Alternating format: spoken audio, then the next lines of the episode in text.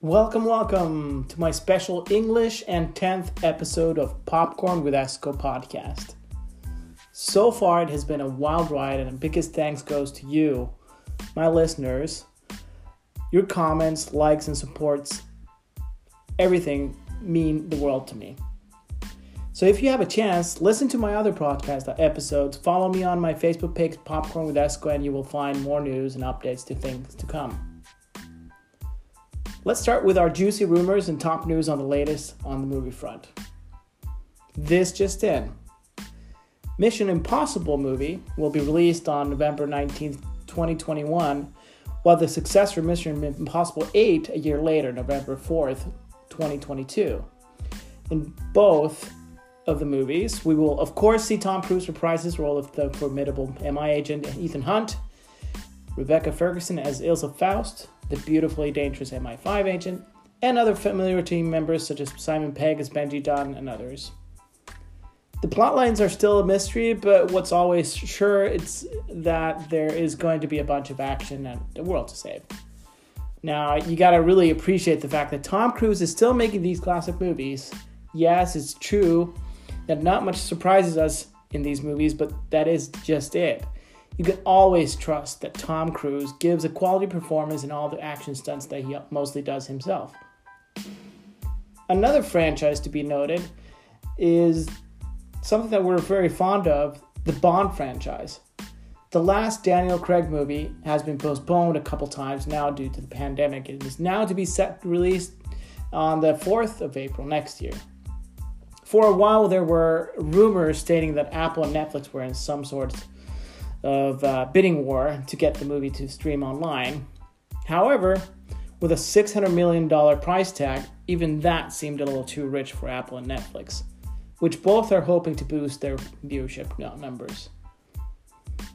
In any case, the Bond movie's latest action news is that the actress Lashana Lynch will be taking over the role of Agent 007 and will be the very first new female 007 agent. We will also see Lynch fight alongside James Bond in No Time to Die. It will be interesting to see how she does in comparison to the original male protagonists in the past. Looking forward to seeing how the franchise reinvents itself is something that we all are expecting and we're all anticipating. Another huge franchise, namely the Fast and Furious movies, will see that its uh, ninth installment this following spring, May 28th, as Vin Diesel as Dom, Charlize Theron as Cypher, and the new antagonist John Cena as Jacob, who teams up with her to settle an old score with Dom. The old team get get uh, its regular cohorts plus an old face that we thought dead, Han, who's played by Sung Kang will reprise his role having somehow survived the attack on his life in Tokyo. The ninth movie will partly take in space, take uh, take place in space, uh, which should put this movie in a whole other level yet yet again. During the past episodes, I've covered the Marvel and the DC universe at some length, so I think it's pretty fitting that I talk about it in this episode too. We'll start off with James Gunn, who is not only directing Marvel movie Guardians of the Galaxy uh, 3, but also the new reboot for Suicide Squad after previous, previous movies flopped. The fun fact about the Suicide Squad movie being that we will reportedly see more special effects than in all the Marvel movies combined. So, quite a claim, I would say, but I look forward to seeing how CG'd Idris Elba will be as Deadshot as the movie premieres on August 6th, 2021. A couple words about James Gunn's other film project, The Guardians of the Galaxy 3. This movie will end the trilogy and lead us to other following Marvel movies such as Ant Man 3, Blade, Fantastic Four, and the like. Yes, you heard right, Fantastic Four with Disney having bought the rights for Fox, Fantastic Four will be part of the Marvel Universe in some sort or way. I'm just so excited about the Marvel Universe. Ever since Iron Man coming out in, in, in 2009, the universe has been building up and expanding. You think you saw the ending at Endgame? I don't think we've seen anything yet. We still have Phase 4 and 5 to get to with Black Widow, Shang-Chi, uh, and The Legend of the Rings. Eternals with Angelina Jolie, Salma Hayek, and Gemma Chan, to mention a few.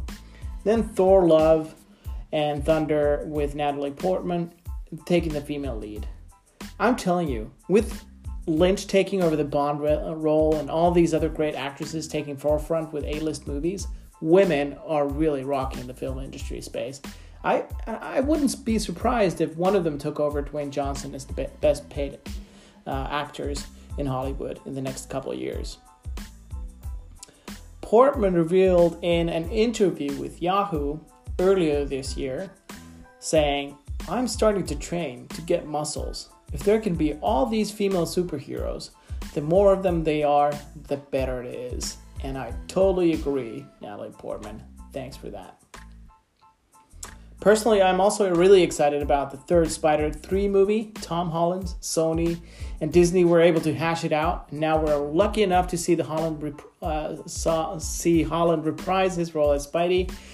This is such a relief with so many versions of the Spider-Man. It feels good to have some stability in the franchise. However, if you thought that the Spider-Man of Tobey Maguire and Andrew Garfield were long gone history, think again. The rumor is that if not, in the third movie, then in the second Doctor Strange movie, we will see, be seeing the Marvel multiverse kicking in into a whole new gear with these new actors or these old actors bringing in their own, very own Spidey to the masses again. So Toby and Andrew back in the fold. A little like the absolutely awesome Into the Spider Verse animated Spider Man movie with Miles Morales playing in it. In any case, Marvel is full on, and we haven't seen anything yet. And we have movies lined up all the way to 2023 and beyond. I think here we have a good moment to take a moment and talk about what is really going on. Of course, this is all speculation and conjecture. However, in order to be in, in the know about what is going on, I think it's best to talk a little bit about the movie theater industry and streaming industry during this corona pandemic, and a little bit about the future of film. Now that Hollywood film production has essentially come to a full stop, uh, and most movies are still being postponed till 2021 or further, it may seem that uh, the era of cinematic releases is completely over and the era of VOD and streaming services has begun. Rammed cinematic all the way over. However, Variety reported about the first signs of this change back in July, saying, uh, talking about the Universal and AMC deal. This will enable the studio to release new movies on premium video on demand within three weeks of their debut as has uh, which has obviously upended upended the whole exhibition industry. This, it shrinks the amount of time during which films can only show on the big screen in AMC's venues. And reportedly, the arrival of this moment had been threatened for decades, and they did this with the Trolls movie. Uh, and before this, movies had, typ- had typically to wait for 75 to 90, 90 days before they appeared on home entertainment platforms. And now with this deal, Universal will have the option to put its movies on digital rental services after they had played in theaters for seven, only 17 days. So it's it's in stark uh, reversal from what AMC CEO Adam Aron vowed his company would ban Universal's movies after the studio said it would consider simultaneously releasing films in theaters and on digital rental services. Uh, Rich Greenfield, a media analyst with Lightshed Partners, commented This is a watershed moment for the entertainment industry. Universal isn't trying to hurt movie theaters, they're trying to do what consumers want, which is to watch movies wherever. Wow. A great defender for the big screen is Christopher Nolan, one of my favorite directors who has directed the Christian Bale Batman trilogies. Dunkirk, Interstellar, and of course Tenet. He said the following I think of all the films that I've made, this, speaking of his movie Tenet, is perhaps the one that is most designed for the audience experience, the big screen experience. This is a film whose image and sound really needs to be enjoyed in the theaters on the big screen, and we're very, very excited for you to see what it's uh, what it is we've done. We've made big films in the past, but this is a film whose global reach and level of action is beyond anything we've ever attempted, attempted before. I think we would uh, we only would have been able to pull off this film with the level of experience we've had doing action films in the past. So interestingly enough, Christopher Nolan delivered this statement also in a filmed message played by uh, to participant of Cine Europe via Deadline, which was being held as an online conference this year due to the health crisis. The theatrical window is to the movie business what live concerts are to the music business.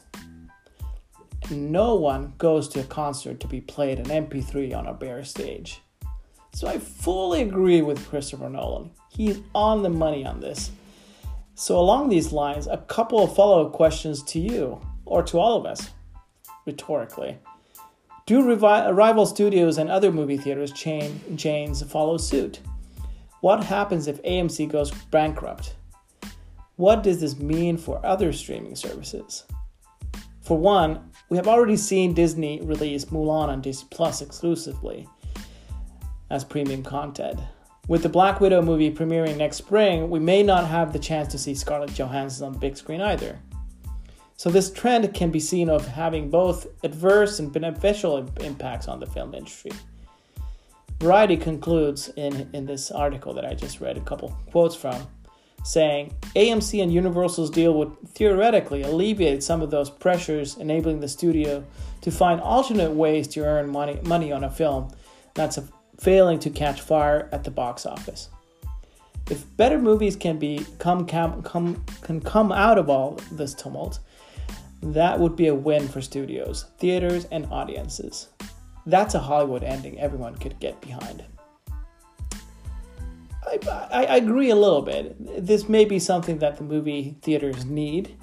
Uh, it could improve the quality of the movie, so it's not just superhero movies that we're watching on the, on the big screen.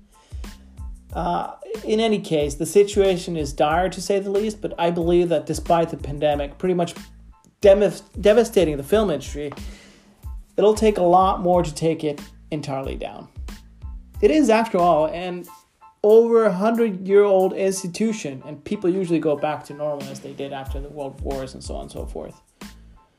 Now, having said this, AMC may still go bu- go may still go bust, but this does not mean that the movie going experience will not change. Quite the contrary.